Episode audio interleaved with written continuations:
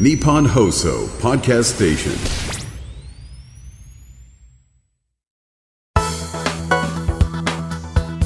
10月19日木曜日。日本放送報道記者レポート2023日本放送の遠藤達也です。日本放送報道記者レポート2023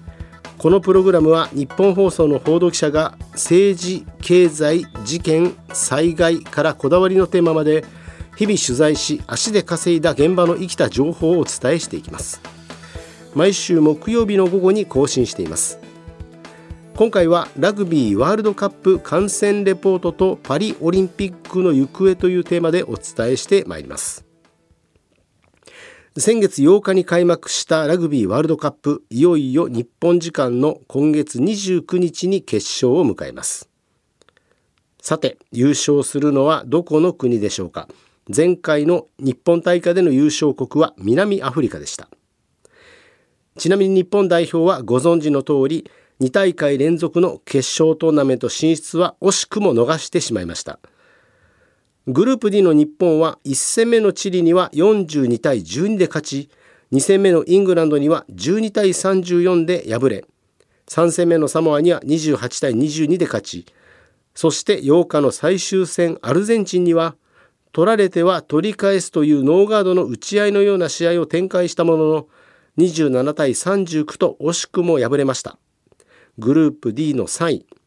2大会連続決勝トーナメントベスト8への進出を逃しました。日本対アルゼンチン戦の模様です。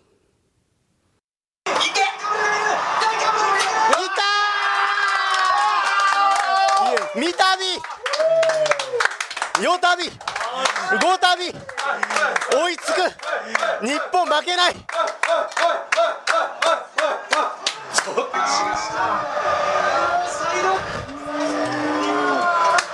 日本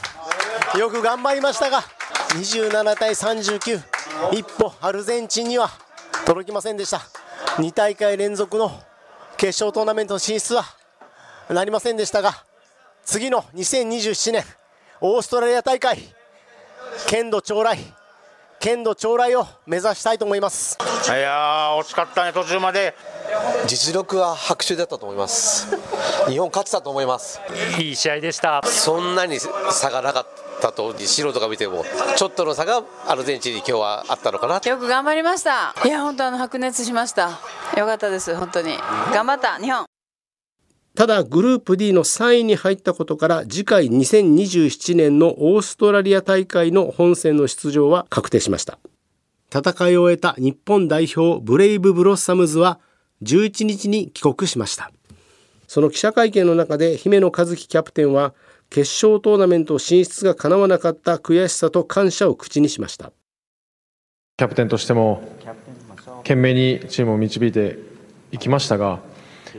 まあ、ベスト8決勝トーナメントにまで導くことができずに自分の力不足をすごく感じるような大会でした、まあ、ただ、えーまあ、ジェイミーと共に歩んできたこの7年間っていうのは僕にとってすごく貴重な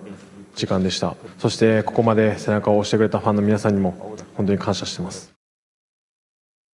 さて私は今回フランスに行きました。日本時間の先月18日に行われた日本対イングランド。先月20日に行われたイタリア対ウルグアイの2試合を観戦してまいりました。会場はフランス南部のニースにあるスタッド・ド・ニース。およそ3万6千人とフランス国内の9つある会場の中で8番目の広さの会場でした。日本対イングランド前半は9対13と僅差で終えました。スクラムも互角である意味日本のペースで折り返したんですが後半直後の微妙な判定もありまして結果としては12対34で惜しくも敗れてしまいました、えー、残念ながら日本はイングランドに負けてしまいましたが今日本のファンの皆さんが帰路につくところです。残念でしたね。前半戦すごく頑張れてたんで次をまた期待したいと思います。楽しかったですね。いや楽しかったと思う。いや本当楽しかったですね。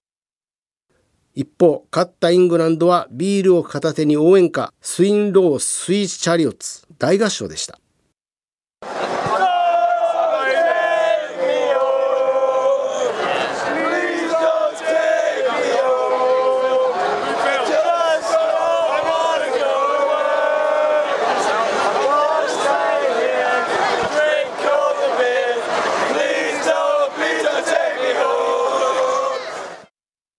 イングランドの方々は本当にいい具合に酔っ払ってました。試合直後のビールの売り場には100人以上が行列を作っていました。さて前回のレポートでお伝えした公式ビールに採用されているアサヒビールのスーパードライのことなんですがこのスペシャルスポンサーの契約は全ての業種を合わせて6社しか選ばれないという名誉なものです。ベルギー、アメリカ、さらに中国など世界的なシェアを持つ並みいる世界のライバルを押しのけて世界シェア7位のアサヒビールがその座を獲得したことは実に名誉なこと。実際にスタジアムに行ってみて本当に実感しました。実はフランスでは1991年にスポーツの会場でのアルコールの提供や広告を禁止する法律。これはエヴァン法というんですがその法律が制定されました。今回は特例的に販売が可能になったんですが広告の掲示は認められなかったことからある意味交渉調整の結果辛口辛口という言葉のみの掲示になりました。逆にアサヒビールがどんなアイデアでスーパードライやドライゼロの認知度を上げていくのか。これ非常に注目されたんですがどんどん売れていくスーパードライを見ていると予想以上の売り上げを上げているなと感じました。今回のアサヒビールのチャレンジこれは大成功だったような気がします。ちなみに私が観戦した日本対イングランド。イタリア対ウルグアイともに3万6千人収容のニースのスタジアムでもサイネージ広告では漢字で辛口とだけ書いてありました。もちろんスーパードライをイメージさせる銀色の背景に黒い文字となっていました。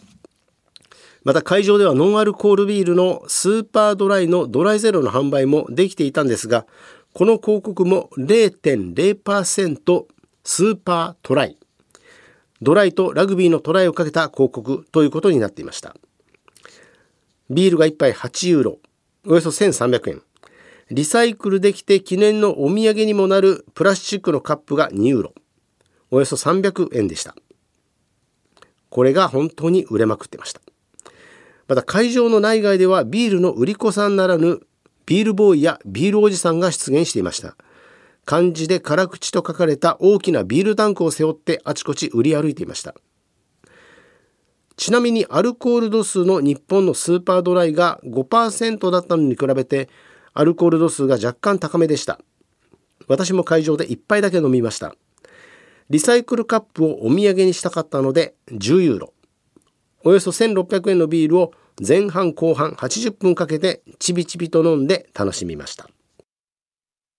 はい。ニースでスーパードライを購入しました。リユーザブルカップ。え何度も入れることができるカップ。プラスチックでできていますがこれが8ユーロプラスカップ分2ユーロで10ユーロとなります。早速飲んでみます。日本のスーパードライとはどう違うのか。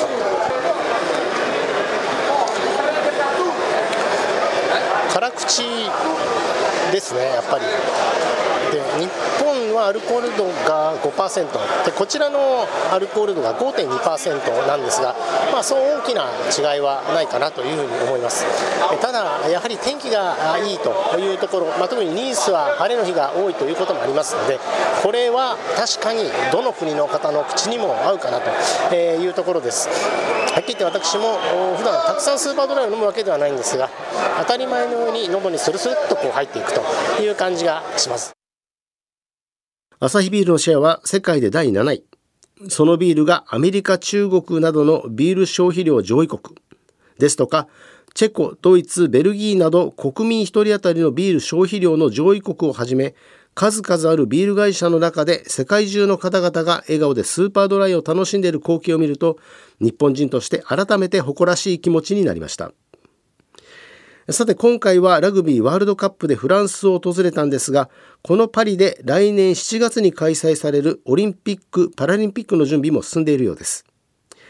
市役所にはモニュメントが設置されていて私が散歩したセーヌ川の岸壁にはオリンピック開幕まであと何日と何時間という電光掲示板も設置されていました。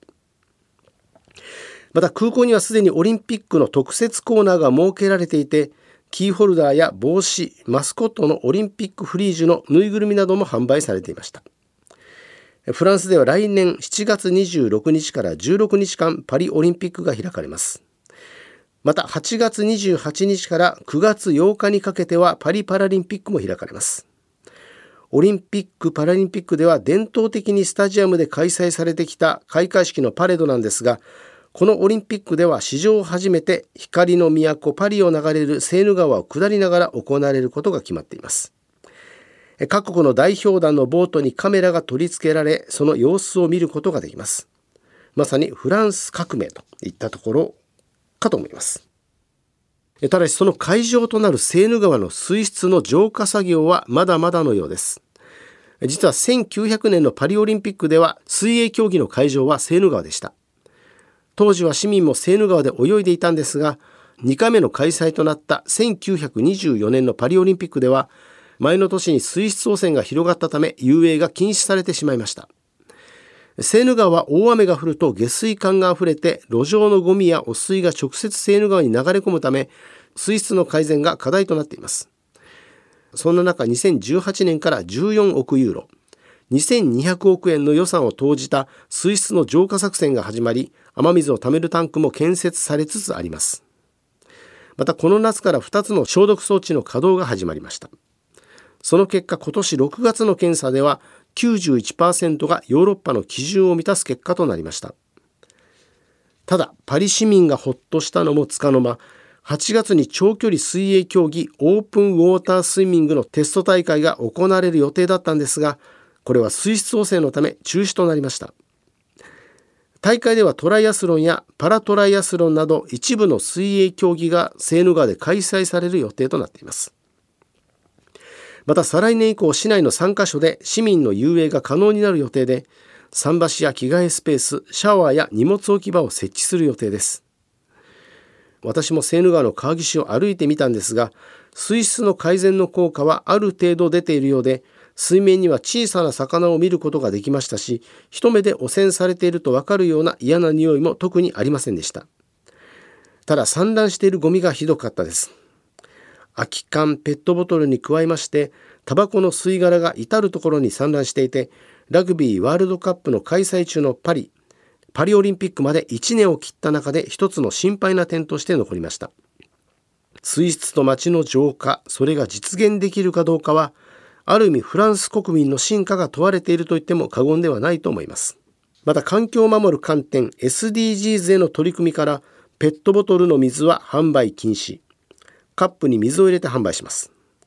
またホットドッグは材料のホットドッグに使用する牛肉や豚肉のゲップが環境破壊につながると。そういった観点からソーセージ入りのホットドッグは販売せず野菜のみを挟んだものが販売される予定で環境への配慮は徹底しているようです。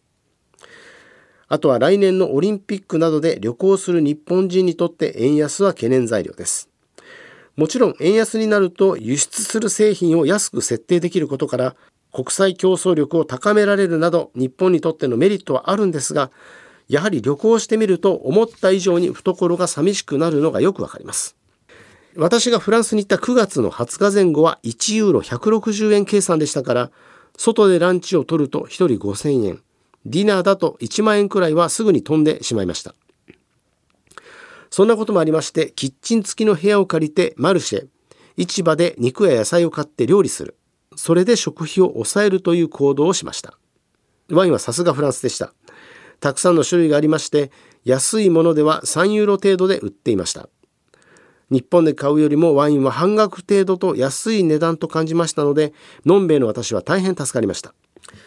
またパリに私の友達夫婦旦那さんがフランス人。奥さんが日本人の夫婦が住んでいるんですが日本食レストランも材料費の高騰などで値段が上がっていましてラーメンと餃子のセットでおよそ3000円という話を聞きました。日本でラーメンと餃子のセットだとだいたい1000円ぐらいのイメージを持ってますので3倍の価格設定になっているようです。日本が誇るラーメンが評価されて高い値段がついているのは非常に嬉しいことなんですが材料費の高騰は世界中の国民の頭を悩ませているようです。この円安が来年のパリオリンピック・パラリンピックの開催の時期にはどうなっているんでしょうか。引き続き注目していきたいと思います。さて次回の日本放送報道記者レポート2023は藤原貴根記者の担当です。テーマはバスケットボールのプロリーグ B リーグのサンロッカーズ渋谷のオフィシャルトップパートナーとなったベンチャー企業へのインタビューです。バスケットボールの日本代表も来年行われるパリオリンピックへの出場を決めていますから今後ますます盛り上がりそうです。どうぞお楽しみに。日本放送の遠藤達也でした。今回もお聞きいただきましてありがとうございました。